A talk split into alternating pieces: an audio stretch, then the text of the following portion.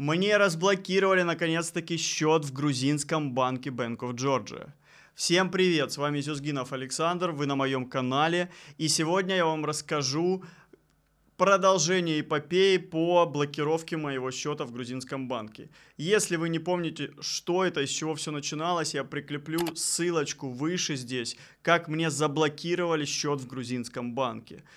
Напомню, что я попал в классический грузинский треугольник – это когда с помощью сервиса P2P на Binance я продавал доллары за лари. Я тогда предупреждал, что лучше такого не делать, но это уже было постфактум, потому что тогда я попал на то, что мошенники взломали чей-то кошелек и чьи-то лари грузинского гражданина перевели мне, и тот грузинский гражданин подал в суд, и по решению суда пока не найдут этих мошенников, мне тоже заблокировали счет, на, которых, на котором лежали деньги. Решение суда блокировка состояла на 12 месяцев, либо до того, как найдут мошенников. Я общался со следователем, я в течение этого года э, сам выходил с ним на контакт, спрашивал, как вообще дела, есть ли, как вообще, как проходит следствие и так далее. А он говорил, ну, запрашиваем информацию в Binance, еще что-то, еще что-то. Короче, в этом январе 2024 года 12 месяцев наконец-таки завершились. Я связался вновь со следователем Тбилиси, говорю, как дела, что дела. Он говорит, да, все, твой счет разблокирован, пожалуйста, обращайся в банк и забирай свои деньги. Я обратился в банк, в отделение Solo, это премиум обслуживание Bank of Georgia. Кстати, ссылка, как открыть Solo в Bank of Georgia, я тоже прикреплю здесь, как открыть счет в Solo банке.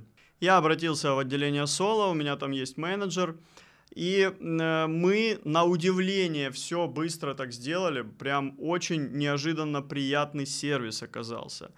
Мне вернули все мои деньги, со мной вежливо и деликатно общались, все мои вопросы решали – Далее, мне вернули даже в пересчете 300 лари за обслуживание соло за год. Дело в том, что я на соло перешел в декабре 2022 года, а в январе 2023 года мне заблокировали счет. То есть, по сути, я еще 11 месяцев не пользовался этим премиум тарифом соло, за который заплатил 300 лари. 300 лари на секундочку это там 9 тысяч рублей, например мне в пересчете за 11 месяцев вернули даже эти деньги. Я э, говорил это, но я имел в виду, что вполне могут и не вернуть, сказать, ну, парень, извини. Но мне вернули, это приятно. Дальше немаловажный аспект.